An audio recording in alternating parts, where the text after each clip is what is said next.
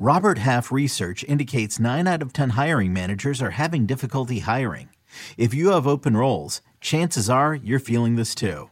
That's why you need Robert Half. Our specialized recruiting professionals engage with our proprietary AI to connect businesses of all sizes with highly skilled talent in finance and accounting, technology, marketing and creative, legal, and administrative and customer support. At Robert Half, we know talent. Visit RobertHalf.com today. CBS Wednesday. We have so many cool, diverse people from different backgrounds, different beliefs, different upbringings, and it just keeps growing. I'm a citizen of the United States. I'm a hustler. I'm a big Taylor Swift fan. I'm the queen of the tribe. I am playing whatever role I gotta play. I'm gonna play this game full speed. I ain't going down like no punk. A new Survivor Wednesday on CBS and streaming on Paramount Plus.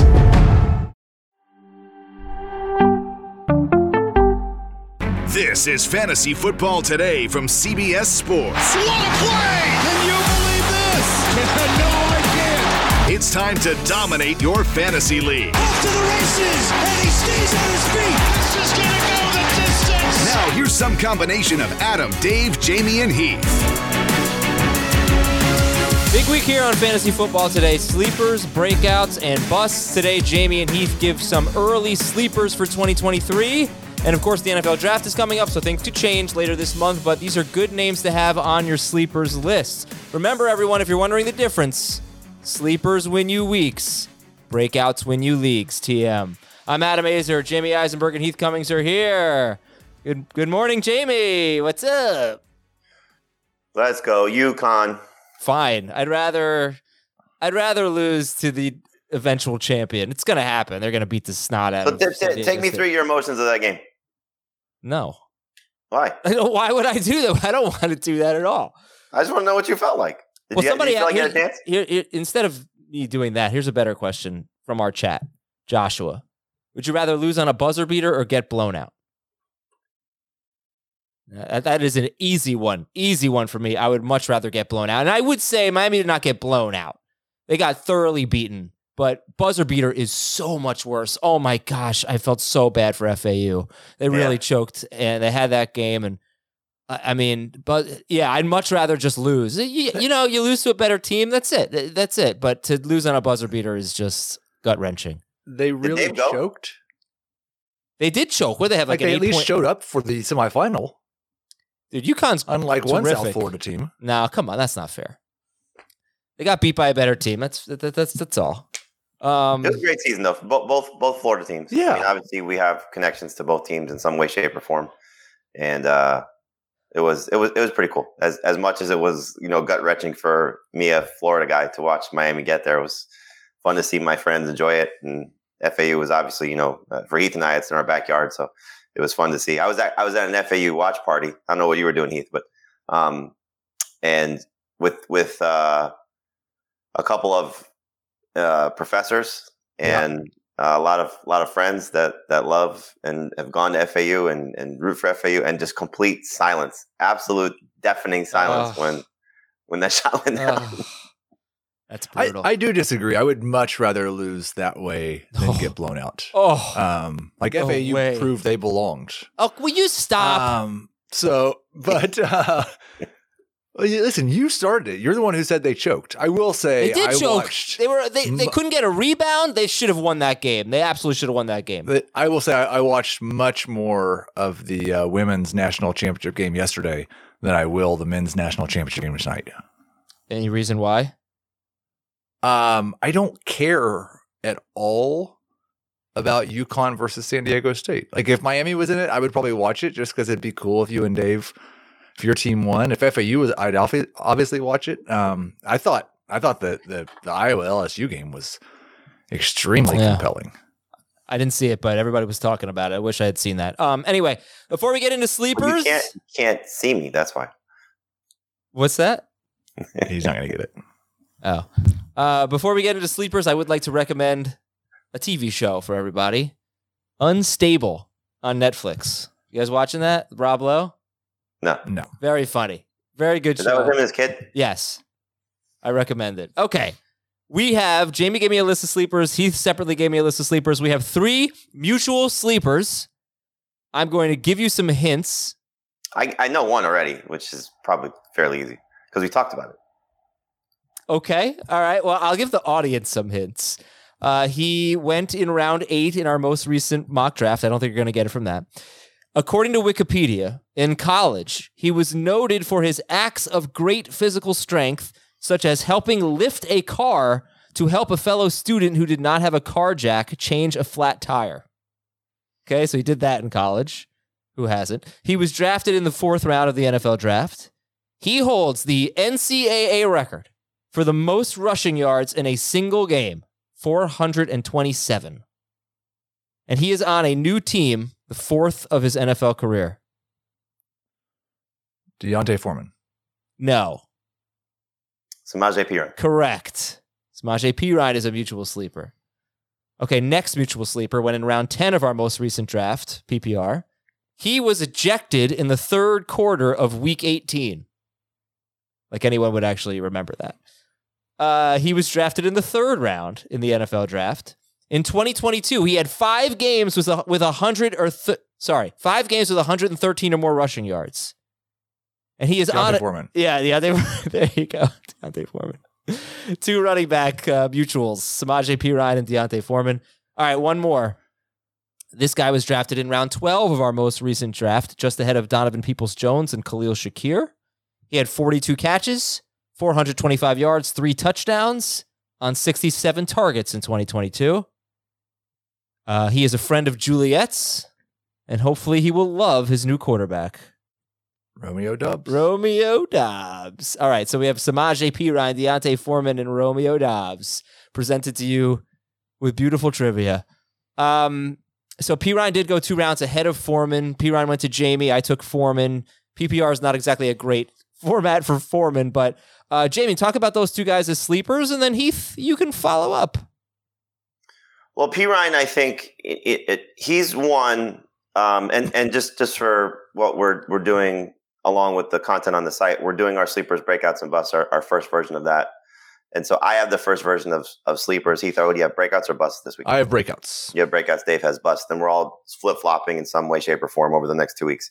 So for for me, and and you know, I I, I hate doing sleepers in April because something invariably is going to change because of the draft.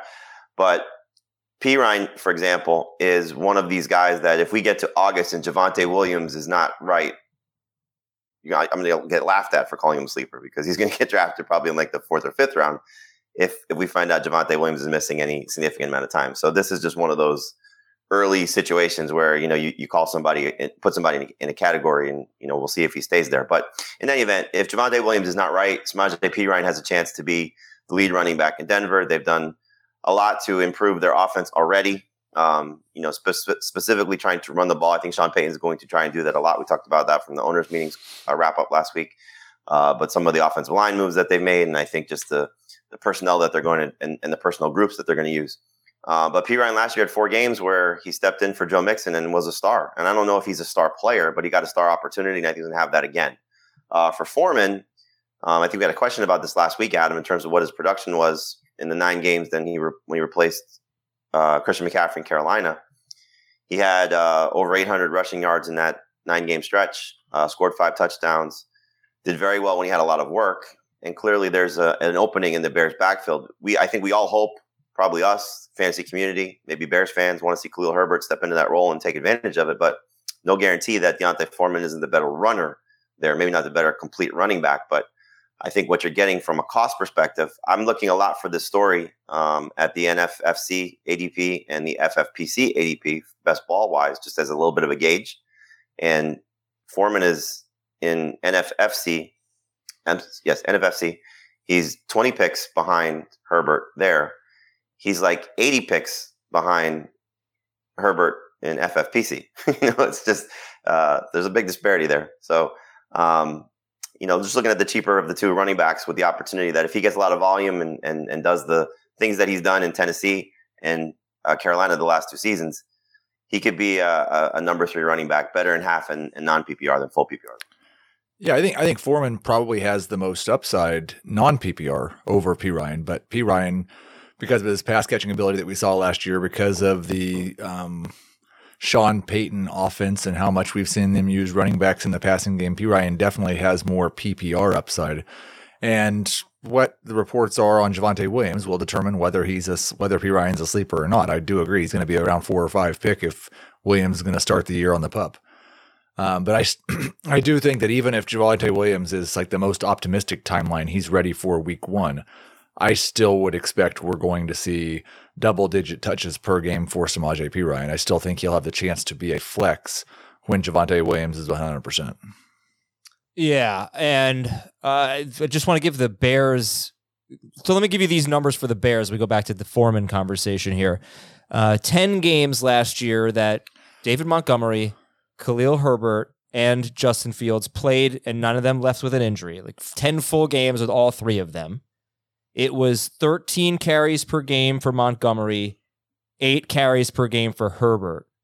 And I I just want to check. I think it's 10 car- 10.6 carries per game for Justin Fields. That might sounds a little high, but um but maybe not, right? No, you know, no, that yeah. sounds about right. Yeah. yeah. So that's that's 13, what was it? 13 for Montgomery, 10.6 for Fields and 8 for Herbert.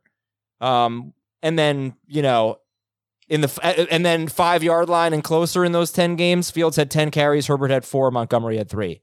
So that actually is bad. That's not a good split, really. Um, unless, you know, because like Montgomery had 13 carries per game, but he also had some catches. But that's a really, that's way too even of a split, I think. Is there, a, what's your concern level, your level of concern for that scenario where nobody can really stand out? Neither Foreman nor Herbert would really stand out, Heath much bigger concern for Herbert than it is for Foreman because Herbert's being drafted as if he's going to be a, a the the lead, or at least the the top guy in terms of the split. Like Foreman's cost is going to be low enough I, that I don't really care if he's stuck in a committee. There's upside beyond that committee. There's upside because he's shown the potential to turn 13 carries into 80 yards and a touchdown. Um, if if that's what it is, then he's going to be a flex probably, but he's going to be drafted as a flex. So it's not like there's there's not much risk with Foreman. Okay. My my my worry is is somewhat similar to Heath's. It's small because again of what the cost is. But I also think that the the flip side of that is as good as Foreman was last year, his best games came when he had 15 or more carries. And I don't know if he's just going to need that much volume because of his lack of work in the passing game, or just going to have to, you know, have these touchdown plunges that may or may not come because of Justin Fields. But I also I'll go back to what I said, and this is in regard to like DJ Moore, for example you throw out almost everything with the Bears from a year ago. This is going to be a much better offense. They have a much better passing game coming into the season already because of DJ Moore, because of Justin Fields' maturation. And then whatever they're going to do with all this draft capital, which hopefully, in the case of Foreman and Herbert, is not going to be directed at the running back position, but is invested in the offensive line. And so if you have a better offensive line, plus I also think, you know, the numbers that you gave out, Adam, how many of those games were they probably trailing in where those three guys are playing together? You know, so with the ability to run the ball a little bit more, you know, maybe that is 15 to 16 carries for the lead guy. Maybe it is eight to 10 carries for the second guy. And maybe it's not Justin Fields having to do as much because yeah. some of that was probably him having to run in these crazy wild plays. So again, I think you just look at a lot of stuff with the Bears from a year ago. If you expect them to be better, I do. I'm sure we all probably agree that they are going to be a different looking team. And that will certainly carry over to the running backs. All right, let's talk about Romeo Doubs in a little bit with the rest of the wide receivers. We have a couple of things to promote. Vote, vote, vote. Go to sportspodcastgroup.com and vote for us in the fantasy and sports betting category. Thursday is the last day to vote. I need to do a better job on social media pumping this up. So, but I will. I will make sure you're all out there with with the information that you need to vote for us. You have to probably create an account um, on sportspodcastgroup.com. It's very easy, it takes less than a minute. And then vote for fantasy football today in the fantasy and sports betting category. Your vote is going to determine who wins this category. So please help us out. The other thing you need to know is today is Monday, tomorrow is Tuesday, Dynasty Tuesday. Heath Cummings is going to be hosting FFT Dynasty at 11 a.m. Eastern. This is a YouTube exclusive stream. It's only on YouTube. All of our shows, by the way, are on youtube.com slash fantasy football today. And if you can't find them, it's not, I, I know it's a little clunky on YouTube. hit the live tab. So go to youtube.com slash fantasy football today and hit the live tab. And that's not going to get you the things that are currently live. It's going to get you all of the archived shows that we did live. So um, again, that's tomorrow at 11 a.m. Eastern, t- Tuesday, 11 a.m. Eastern, FFT Dynasty with Heath. What do we have on tomorrow's show, Heath? Well, we are doing a two round Superflex rookie only mock draft this afternoon. And we will be reviewing that mock draft with Dave Richard and Scott Fish. That's that is great. I'm wondering. This is. I'm sorry. It's a rookie. You said it's Superflex. Superflex, Superflex, rookie okay. only. Man, I wonder if four of the first five picks are going to be quarterbacks. I think? would. I mean, I don't have a pick in the first five, so I don't have much say in that. I do. But I do not believe. Um, I I think I would have two of my top five would be quarterbacks. Okay. Maybe maybe a third. You never know. You could do ten. I'd be surprised if not three. Mm-hmm. Who do you think? We have no idea where these guys are going to go. So who do you think? Who's your QB one right now? It's Stroud, Young, Richardson for me. Right now, it's Richardson for me, but that's certainly dependent on the situation because he's got the most upside by far. So before he gets to a team, he's the easy choice for me. Um, let's take a quick break. When we come back, we have uh, actually a pretty decent amount of news items here. Well, not that many, but but interesting ones. Interesting news items from around the NFL, and then back into the sleepers. We've talked to you about Perine and Foreman. We'll give you a lot more. Uh, four quarterbacks to keep an eye on, and sleepers at each position. No surprise. We'll be right back on fantasy football today.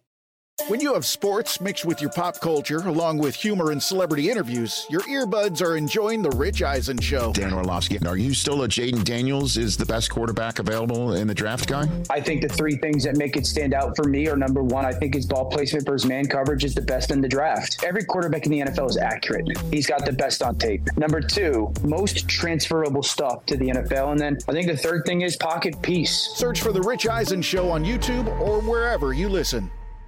This is Tony Kornheiser's show. I'm Tony. You expected someone else? So, what exactly is the show about? Hmm, I don't know. It's a sports show nominally. Football's over, but we're finally at a point where things matter in college basketball, and baseball season is on deck. Greatest three words in the English language pitchers and catchers. We have some of the best voices come on and explain what matters or what makes an upset, like Ryan does. Nine over eight. No, that's not an upset. No, yeah, it is, Bob. And if you're lucky, I might just tell you about my search for discounted sleep pants or my worries about what my dog just ate. Listen on the Audacy app or wherever you get your podcasts. All right, quick news and notes here. Tampa Bay head coach Todd Bowles says he wants Rachaad White to be a three down back. So you guys did not put Rachaad White in your sleepers column or your sleepers notes for today. Heath is Rachaad White, Bucks running back Rachaad White going to end up in the breakouts column. I would say that it, his ADP will mean that he has to end up in the breakouts column if he's going to be listed in one of those columns. I don't think he's going to be drafted late enough to be a sleeper. Um, I guess he might get drafted high enough to be a bust. This is encouraging that they'd like for him to be a three down back.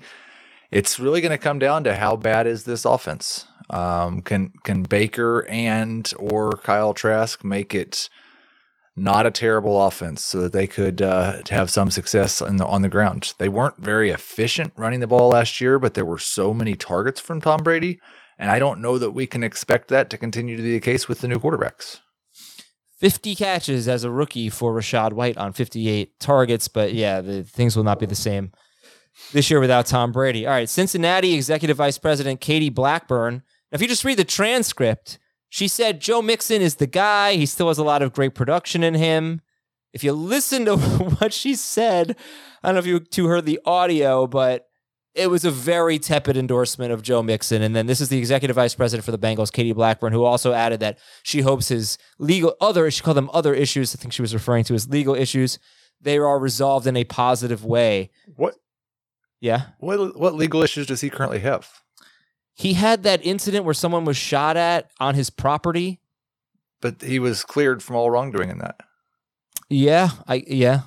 I is there something else? It's, it sounds as if they're trying to create a narrative that if they do move on from him, which would be, I think, a I don't want to say a smart move from a financial standpoint, but if they find his replacement, which you know, Bijan, Cincinnati, would be bad.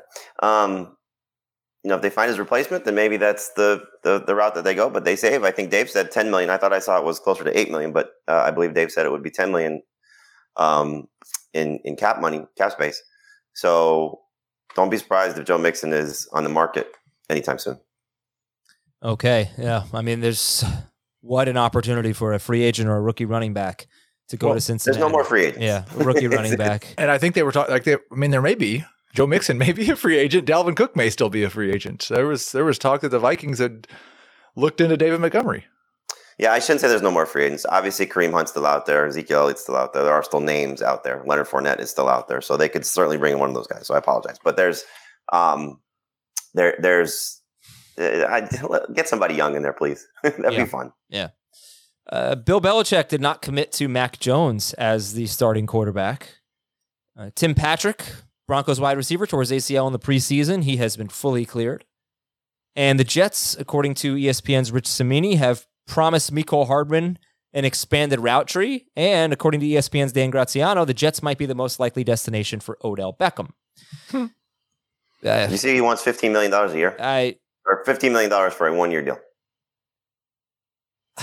I don't buy I, I don't buy it. Like I don't I know that was the report. I'm not just buying it. There's he's not gonna get that. Come on. It's crazy. You don't buy that he's asking for that, Yeah. or you don't buy that a team's going to give him that. both.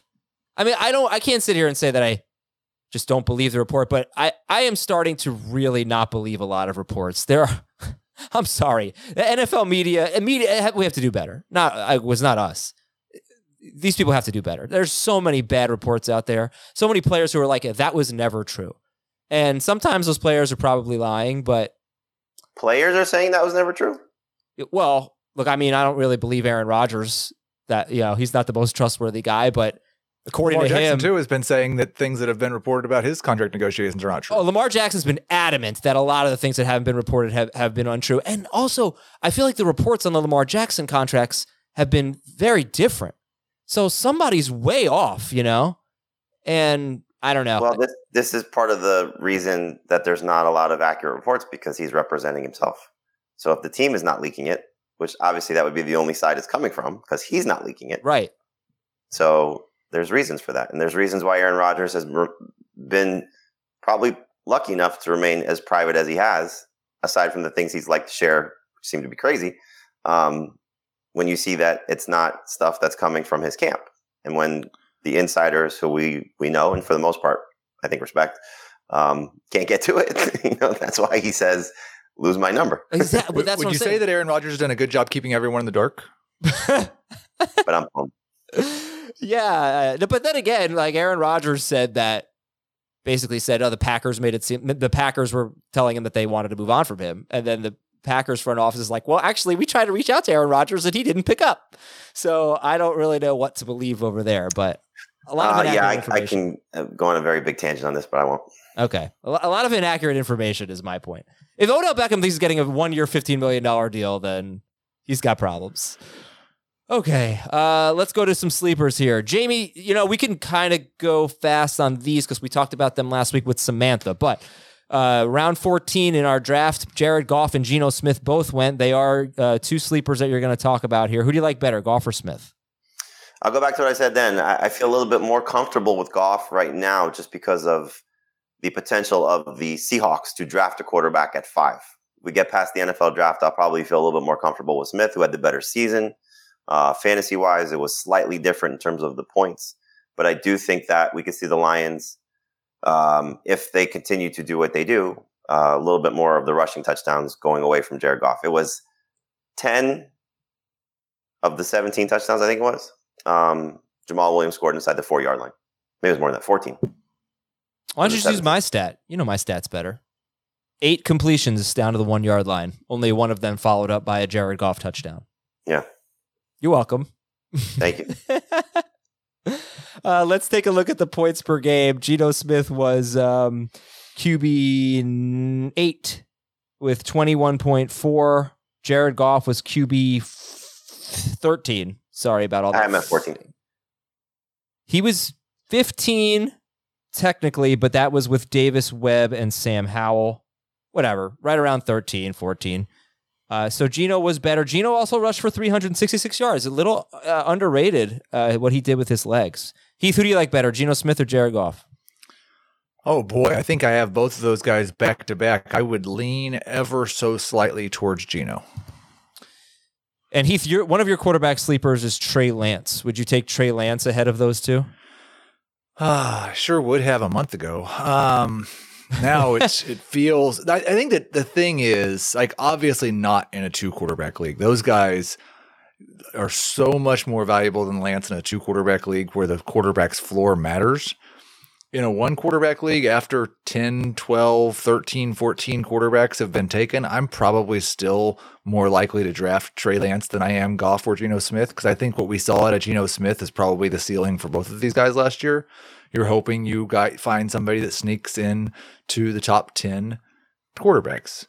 With Trey Lance, the hope is the same thing that is with Anthony Richardson. It's that, oh my gosh, what if this guy gets to run the ball 10 times a game and plays 17 games? And for Lance specifically, has Kyle Shanahan, who any quarterback can roll out of bed and average eight yards per pass attempt. Um, like there's there's still QB one overall upside for Lance, even if there is no more floor than there is for Richardson. If you were somebody like a lot of us, me in particular, I don't know. I don't want to. I don't know if I was ahead of the pack or anything. I was so excited about Trey Lance. I had. He was probably my most drafted quarterback last year. Is there really any reason to get off of that? Uh, I mean, in a two QB league, obviously we don't know that he's going to keep the job. But let's just say they said, okay, Trey Lance is our starter.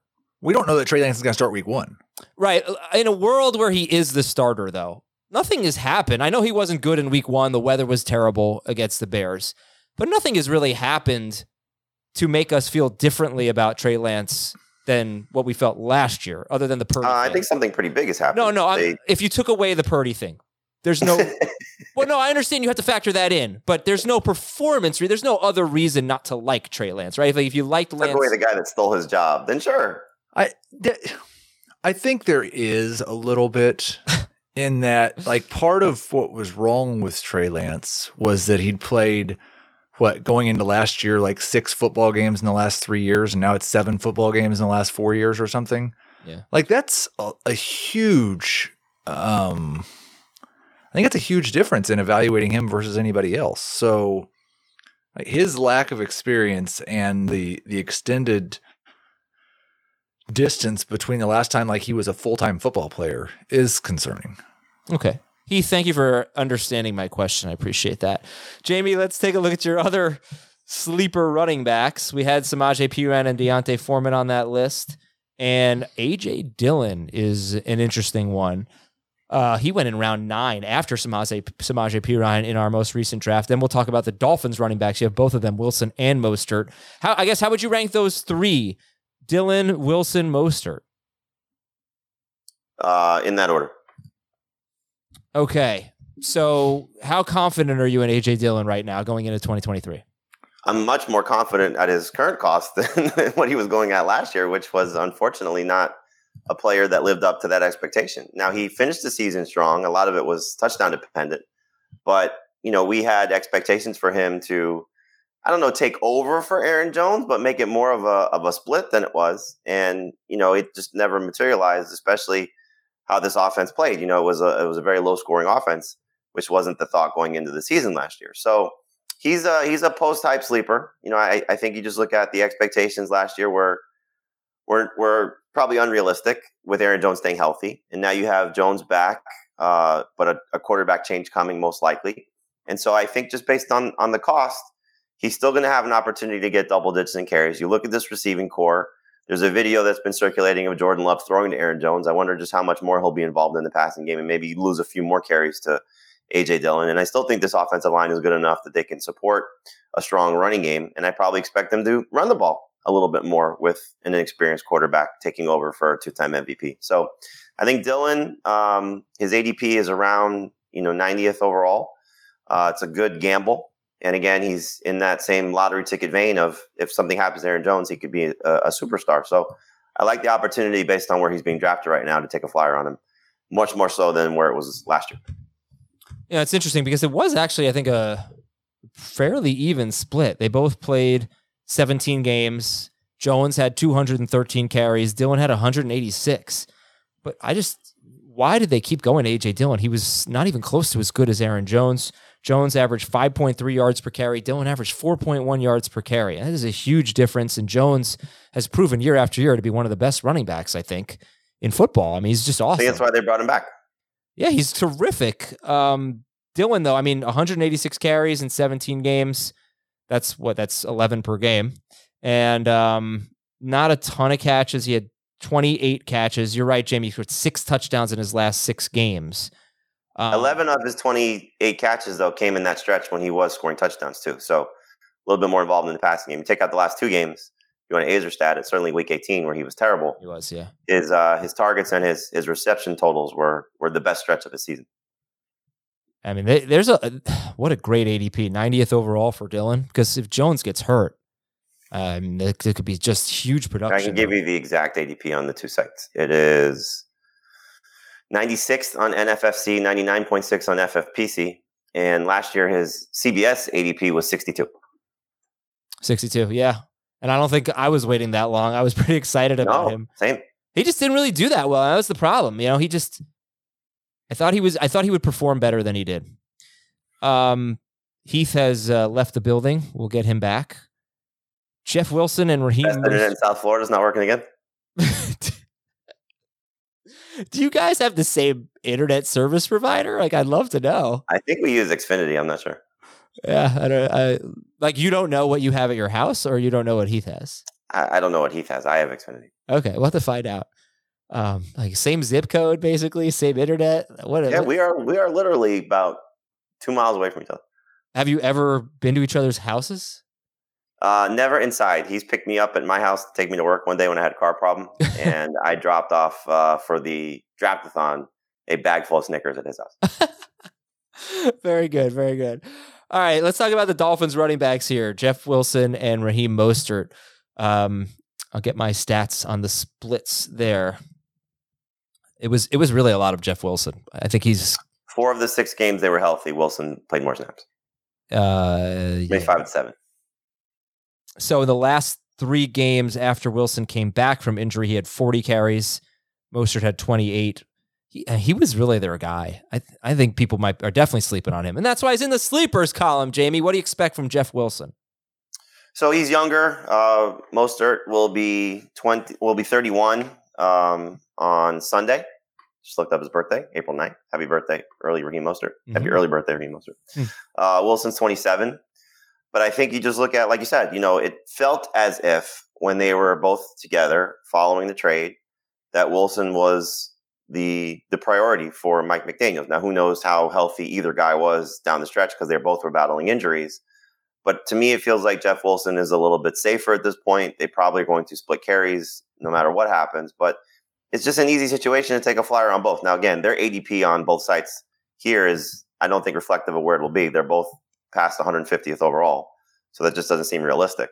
However, I do think that we're going to get them probably after pick 100, unless one gets some significant pub over the other in training camp. And so for right now, I think they're just easy guys to take flyers on. Whether you prefer one or the other, just to see what happens as your fourth running back. And if one takes the advantage of the situation, the fact that they're both together, and doesn't seem like Mike McDaniel wants to draft a running back, especially they brought back Myles Gaskin as, as well. So I would expect it to be the Jeff Wilson Raheem Mostert show again to open the season. And Heath, how do you see it between Wilson and Mostert? Uh, flip a coin will probably be different um, over one month of the season than it will in a different month of the season. They're both uh, right around RB 30 to 35 for me. I like them in the round eight range. I'm very content to just take the one that goes second. Okay, I'm gonna get into this with you. Let's let's do this. First of all, what is your uh, internet service provider? This was not an internet issue. The strangest thing has happened during this podcast four times now. As I've been talking or listening, my mic and headphone settings have changed in the middle of the show. Really? Um, to where I could not hear you anymore, or you could not hear me when I talked. Um, Interesting. yeah, yeah. Okay. Well, apologies to your ISP. Uh, not, That's not- why I didn't say them. Okay. um, so week nine was Jeff Wilson's first game with the Dolphins. Uh, Mostert had been there all year. Edmonds is gone at this point. They play the same amount of snaps. The first game, Jeff Wilson actually played one more snap. The second game against Cleveland, Wilson plays 61% of the snaps, has 17 carries. Raheem And Mostert, Mostert got hurt. Damn it. I have to adjust my argument then. well, never mind. Uh, I did think though that I, I really did feel like it was more of of Jeff Wilson's back, like he was more of the six, like a 65-35 split. Uh, you feel like it seems like you feel like it's a lot more even, and I think Wilson's ahead. I think Jamey does too. Yeah, I, I think that, like Jamey alluded to, it's really hard to look at the second half of the Dolphins season and take very much away from their running back usage because one of Mostert or Wilson was hurt. And that will probably be the case this year. That's been the case for most of their career. That's why I think that they're both fine guys. I don't want to bet on which one of the guys is going to miss the most games due to injury, but I think whenever one of them's out or dinged up, the other one is going to be a starting fantasy running back, and they're both going to be flexes when they're both healthy. When you draft either one, you draft them with the idea of lottery ticket. You know, you Yep. draft them with the idea of when, if the potential injury does happen to the other one, that's the time you completely feel comfortable using them. But maybe you do get a little bit of separation between the two, and then you could feel flex, but it could flip on a dime, you know, in the middle of a game, however these guys are, are being used. I, I, I just think that I'll lean toward youth. They both have a history with the coach, you know, so there's no real like, okay, this guy's got, you know, more of a rapport, familiarity. You know, I think it's just a matter of, you know, just draft them, stash them. They could be guys you end up cutting at some point during the season, but this is why we're talking about them in this category. Okay. Let's talk about Jamey's wide receivers here. I'm going to read there are six names here. And in the most recent draft we did a couple weeks ago, they all went in round eight or later, except for Kadarius Toney, who was the last pick of round seven. So if we consider him a round eight pick, they all went in round eight or later, most of them in rounds uh, eight. Eight to nine, basically, and then a couple were a little later than that. Uh, they are Gabe Davis, KJ Osborn, Nico Collins, who went one pick after Osborn, Romeo Doubs, Kadarius Toney, and Skyy Moore. In the order they were drafted, I guess I should do it that way. Kadarius Toney, Gabe Davis, KJ Osborn, Nico Collins, Skyy Moore, Romeo Doubs. Six names there, Heath. Do you disagree with any of them? Um, I mean, I don't. It's always hard to say you disagree with sleepers, um, because in, they should have flaws, or they wouldn't be getting drafted where they are. Um, I I disagree that if Toney stays healthy, he will be eligible to be a sleeper. I think he's going to be a, a round six, round seven type pick. Uh, my two favorites from that list are uh, Doubs. Obviously, he was already on my list as a sleeper, and Gabe Davis. Those are my two favorites. So why Doubs? Why, why do you guys like him so much? Heath, I'll give you the first word. Why, as a sleeper, as a sleeper, sorry. I mean, he made some really fantastic plays as a rookie. The coaching staff's talking him up, talking about how he can run every route in the route tree. He's a second year wide receiver. I, you know the the research on second year wide receivers and and how good they are at them. Well, not Um, not all of them. Not all of them. Um, I just I think he might even be more complete than Christian Watson is. He's just not quite as exciting or explosive. Yeah. And right now, it's just the two of them. Yeah. All right. Um, Jamey, could you see yourself taking Nico Collins off of this list? if The Texans add anything significant at wide receiver. Oh, for sure. Yeah, and and I agree with Heath. The, the way that I wrote it, I actually led the the column with the Chiefs guys, and so uh, you know I said I, I'm sort of cheating a little bit here with Kadarius Toney, um, but his his ADP is in the range of like some of the running backs we were just talking about in in the, in the mid 90s. So I think the thing about uh, Nico Collins and and Romeo Doubs and you know now KJ Osborn, it's it's just it's opportunity, you know, and you know Collins hasn't lived up to some of the the hype, but you look at this receiving corps, and you know you could say Metchie is the one you want to target. You could say that the rookie that they're about to draft is the one you want to target. We don't know who the quarterback is going to be that's going to impact it, but you know Collins has that big play ability, and if the right quarterback is there, I think that could you know open it up. He's going to be one of their starting receivers. You know, I don't think they're they're drafting you know two or three guys, and they're going to go with you know let's just say Metchie and and, and two other players there. So Um, I just like the, the situation. He's got to stay healthy, but he's uh, he's somebody that you can get in the double digit rounds, and I think has the chance to you know exceed that. You know what I like about this list is um, when you take, I think AJ Dillon, Wilson and Mostert, Gabe Davis. These are guys that if they just do what they did last year, they'll hit their ADP basically, right? I mean, they performed like ninth round picks last year. That's pretty much where they're going. Davis went in, in round eight. So if and they have upside for more, they could always get better. So I mean, you know, you know, there's some sleepers like guy like Nico Collins obviously didn't perform like a eighth or ninth round pick, and Doubs didn't, you know, didn't do much. But but I do love a guy like Gabe Davis. I mean, he he wasn't that good last year, but he still was probably worth an eighth or a ninth round pick, wouldn't you say? So just get a little better. And I think Josh Allen's elbow really affected him. The um, ankle injury early. I, I think you know you look at him and him and Dillon. You know, I put them in the same category, post type sleepers. You know, so there was just so, so much was expected of them last year, and they flopped. You know, that's really the only way to put it. You know, because for the majority of the of the season, both were healthy. Again, Davis played through an ankle injury um, or foot injury, whatever it was that he was bothered by to start the season. And you know, you sort of alluded to this that right before Allen's elbow injury, his targets were up, his production was up, and then you know Allen just couldn't throw the ball down the field. So I think it, the fact that you know there there wasn't a significant investment, at least as of now, in the receiving corps, you just look at the opportunity for him to still be that big play threat that we were hoping he could be, and maybe now he stays a little bit more consistent. But you're attaching yourself to one of the best quarterbacks in the NFL.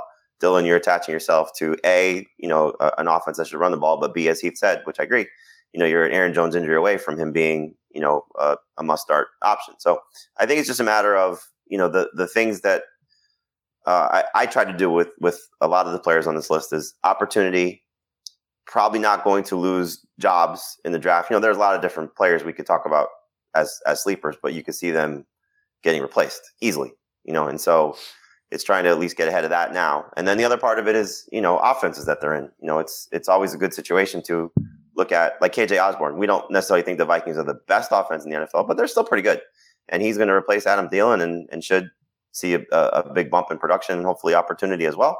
And I, I like the situation for him. All right. Uh, before we take our final break and get to Heath's sleepers, early sleepers, Jamey, give me the two tight ends you have uh, you have Juwan Johnson and Trey McBride. Both were late round picks in the draft we did two weeks ago. Is that the order that you'd rank them? Juwan Johnson, Trey McBride? No, Johnson first, McBride second. But, you know, Johnson as uh, the tight end for Derek Carr. I think we saw last year, you know, he was he was very good at finding the end zone, but I think he's going to show a little bit more as a receiver. Uh, you got a little bit buzz of that at the at the owners meetings. And then McBride, I mean, you know, this is a team that a lot of lot of opportunity potential if there is no DeAndre Hopkins there and no Zach Ertz there. And so, you know, second year tight end, I think he could take a step forward. He was certainly in the uh, in the type of player coming into the draft that we were hoping could get an opportunity, and you know, didn't take advantage of it last year. But we'll see who the quarterback is. How healthy Kyler Murray may be at some point during the season, but really what this receiving corps may look like. Who's your number one? Well, who do you like better, McBride or Dulcich? Dulcich is on Heath's list. Yeah, Dulcich is a breakout for me, so I would put him in a different category. Uh, you know, I, it's always tough with these young tight ends because they haven't done anything yet. So you know you can really say sleeper because of uh, where they're being drafted. You know, uh, Dulcich was like right around tight end ten. You know, so to me, I think that's more of a breakout. But no problem calling him sleeper. Same thing with Okonkwo. You know, I think those two guys for me when I write breakouts, that's those would be my two breakout tight ends.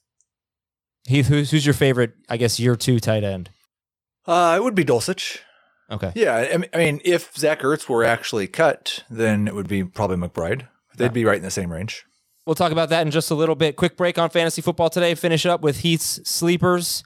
We've talked about some of them. We'll talk about some more right after this. You can now relive the best moments of the UEFA Champions League 24 7. The UEFA Champions League channel is a new 24 hour streaming channel serving non stop goals, highlights, and full match replays from the world's most prestigious club competition. Reminisce on your favorite moments, legendary players, and brilliant goals with the UEFA Champions League channel, streaming around the clock on Pluto TV and the CBS Sports app. Has begun, which means you need to listen to Fantasy Baseball Today in 5, part of the CBS Sports Podcast Network. Join Scott White, Chris Towers, and me, Frank Stampfel, every Monday through Saturday as we deliver all of your fantasy baseball needs in just five minutes. We'll break down the biggest performers, news, and prospects who could make an impact this season. Make sure to download and follow on Apple Podcasts, Spotify, the Audacy app, and everywhere else podcasts are found. All right, remember to please go vote for us, sportspodcastgroup.com. If you just have a minute, please create a, an account and vote for us in the fantasy and sports betting category. Vote for fantasy football today. That's our show, just in case you were confused. And remember to listen or on YouTube, sorry, to watch the Dynasty show, the Dynasty episode on Tuesdays at 11 a.m. Eastern. You can watch it live, youtube.com slash fantasy football today. If you miss it live, just go to youtube.com slash fantasy football today and hit that live tab, and you'll see all of our shows uh, archived there. Okay, Heath. Trey Lance was one of your sleepers. We talked about him. Sam Howell. That's got to be a, a two QB league sleeper. Yeah, I mean, I think he has the chance to sneak into the borderline QB one range if everything goes well. His uh, receiving corps with Terry McLaurin and Jahan Dotson's about as good as it gets. He's got a new offensive coordinator who has been behind the best offensive football for the last five years, and he showed us in college some rushing ability. And so if he could run for 400, 500 yards, if he could run for six touchdowns, have a have maybe a Dak type rushing production, and then uh, just be adequate as a passer, he could be very exciting. Okay. Um, so how would you rank uh, Howell, Sam Howell, Jordan Love, and whichever rookie quarterback goes to the Panthers? I would guess the rookie, the rookies will be ahead of Howell. Howell will be ahead of Love for me. Howell ahead of Love. So that will not be typical of drafts, at least not now. Well, I don't think either one of these guys are going to get drafted in the top 20 quarterbacks. So I don't know that there's going to be a lot of typical. So talk to Chris Towers about that. Um, because two weeks ago he drafted Jordan Love in the third round, 13th, 13th, not the third round, 13th round. He took Jordan Love ahead of Kirk Cousins, Daniel Jones, Russell Wilson, Geno Smith. I do not believe that is going to be Jared Goff. I, I, do not think you should use one March draft to determine what's going to be typical. No, but I, I think I think there's if I did a Twitter poll right now, who would you rather have Jordan Love or Sam Howell? I think Love would get about 80% of the vote, if not more. He might. I'm just saying that's what I think the general public will be on. I, think, I, I, I would definitely take Jordan Love and the potential of what he can be over over Sam Howell personally, but I, I, I wouldn't be surprised if Jordan Love goes ahead of and this I actually struggle with this ranking it, you know, of Derek Carr and Jimmy Garoppolo. I think he will. I I mean, I would take him ahead of Garoppolo. I wouldn't take him ahead of Carr though. How about you guys? I've got Garoppolo ahead of Carr, so I mean, I just cannot see Garoppolo ever turning in a a truly impactful fantasy season. Like I, yeah, I but, admit but this is a one still open for Derek Carr. This is a one QB. it still might happen for Derek Carr. Uh, he's been better than Garoppolo. It, this is a one QB league discussion. I think a two QB league is different. You know, you want some some floor, but um, I don't think Garoppolo has any upside. Really, do you? Um, I think Garoppolo has any upside. I don't think he does. Get the same top fifteen upside that Carr has. Yeah, yeah. Uh, Carr's better than Garoppolo. I know, I, know, that you feel that way. I know always, everybody feels that way. Derek Carr guy. Who do you, uh, how do you rank those three, Jamey? As of right now, Love, Carr, Garoppolo. Carr, Garoppolo, Love, but it's like that. I think that is back to back to back. Okay. But if I was drafting for upside, I would take Love over all three, uh, over the, over the other two. All right. Uh, running backs for Heath were Foreman and Perine. Wide receivers for Heath were Doubs and how this is a good one. Juju Smith Schuster. He went in the same range as Gabe Davis and Kadarius Toney and just before KJ Osborn, Nico Collins. Round eight, Juju Smith Schuster. All right. Why is he a sleeper for you? I just expect that he's basically going to take over the Jakobi Meyers role um, which is going to be close to 120 targets. And I think he's shown an ability in the past to do more with targets than Jakobi Meyers does. Now, we don't know for sure that he'll do that in this season, but I think there's some upside that he could take 120 targets, be a little bit more efficient than Meyers was and score on a on a considerably higher rate than Meyers did, and uh, you know, be a high end number three wide receiver. Juju went one pick before Gabe Davis. Thoughts? I mean, obviously Davis has more upside, but you know, it's just a matter of what the floor is. The floor is obviously in, in Juju's favor in PPR by by a lot. Yeah, I, I prefer Juju in PPR. Okay. Um, and then tight ends. Irv Smith did not get drafted. And Greg Dulcich, who was a round 12 pick and had 411 yards and two touchdowns in 10 games last year. 41 yards per game for a rookie tight end is not bad. Um, you just talked about Dulcich. What do you want to say about Irv Smith? He's playing with Joe Burrow now, and Hayden Hurst um, saw some spikes, despite the fact that he had one of the least efficient seasons we've seen from a tight end. If Irv Smith could just stay healthy and deliver on a little bit of his athleticism on the same volume that Hayden Hurst got last year, or if Irv Smith could just match his career efficiency on the same volume Hayden Hurst saw last year, he's going to be a borderline top 12 tight end. And Dulcich, um, getting back to Greg Dulcich here, do you think because Jamey's going to put him in a breakouts column? Uh, well, I don't know if he's going to write the column, but he's going to have him as a breakout. Uh, do you, what do you think Heath uh, Greg Dulcich's ceiling is this year? Top five tight end. Okay, all right. I'm looking at our draft here, try to find that great sleeper that nobody's talking about. Oh, well, I already said Deshaun Watson is extremely underdrafted. Good pick by Jamey in round ten. Um, who else? Hmm. Kareem Hunt, that's a good pick in round 12. I'm really nervous about him. It's not a good sign to get this far into free agency as a back at his age and not have a job yet.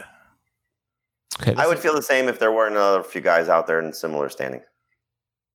Like Russell Wilson around 13. It's so easy to come up with sleeper quarterbacks. Hmm. Okay. All right, I'm done. like Miami. We don't have, you know what? it's not appropriate. And I, I told Jamey this off the air, but I had a lucky shirt during the Final Four run. I wore it for every game, all but one. Um, it was the shirt Jamey gave me when he from when he was like 12 years old. No. How old were you in 1990? In 1990, I was 14. Okay, he was 14 years old, and uh, he gave that shirt to me uh, 10 years ago or so, and uh, I've been wearing it ever since. It fits me perfectly, and that was my lucky shirt. It didn't work for me on Saturday. Did you tear it up or throw it away or burn it or anything? No, no. We won a lot of games with that shirt on. You know, it's, it's a good shirt. I had a sweatshirt on over it. That might have been my problem. I will have you know, though, since, since you didn't ask, um, I went to a sports bar to watch the end of the FAU game and the first half of the Miami game with a friend. And um, Your new friend? a new friend. Oh no, not that guy. Different new friend. And uh, I ate so much. I ate pizza at home before I left, and I ate steak quesadillas. Then I ate barbecue chicken flatbread, and then I ate a piece of chocolate cake. I was so sick yesterday. I could not move from the couch. I felt very old. I would have been able to get away with that even five years ago. I So did think. you have a food hangover? No, I just I was really nauseous the whole day. I ate yesterday. I ate two strawberries and a pack, a little pack of raisins. That's all I could stomach the entire day. It was I was so sick. I was on the couch almost the entire day. So it was not a great weekend for me. but I'm back, baby. All right, and it's baseball season, so that's cool too. Uh, all right, that's it for today's show. Thank you to our producer, Zach Brook, to Heath Cummings and Jamey Eisenberg. I'm Adam Aizer. Dynasty Show tomorrow, youtube.com slash fantasy football today. Be there at 11 a.m. Eastern to catch it live or watch it uh, on all of our shows. Watch it uh, archived, youtube.com slash fantasy football today. Goodbye. Definitely with hangover. It's great.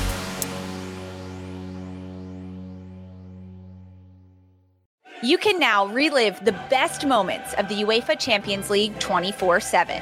The UEFA Champions League channel is a new 24 hour streaming channel serving non-stop goals, highlights, and full match replays from the world's most prestigious club competition.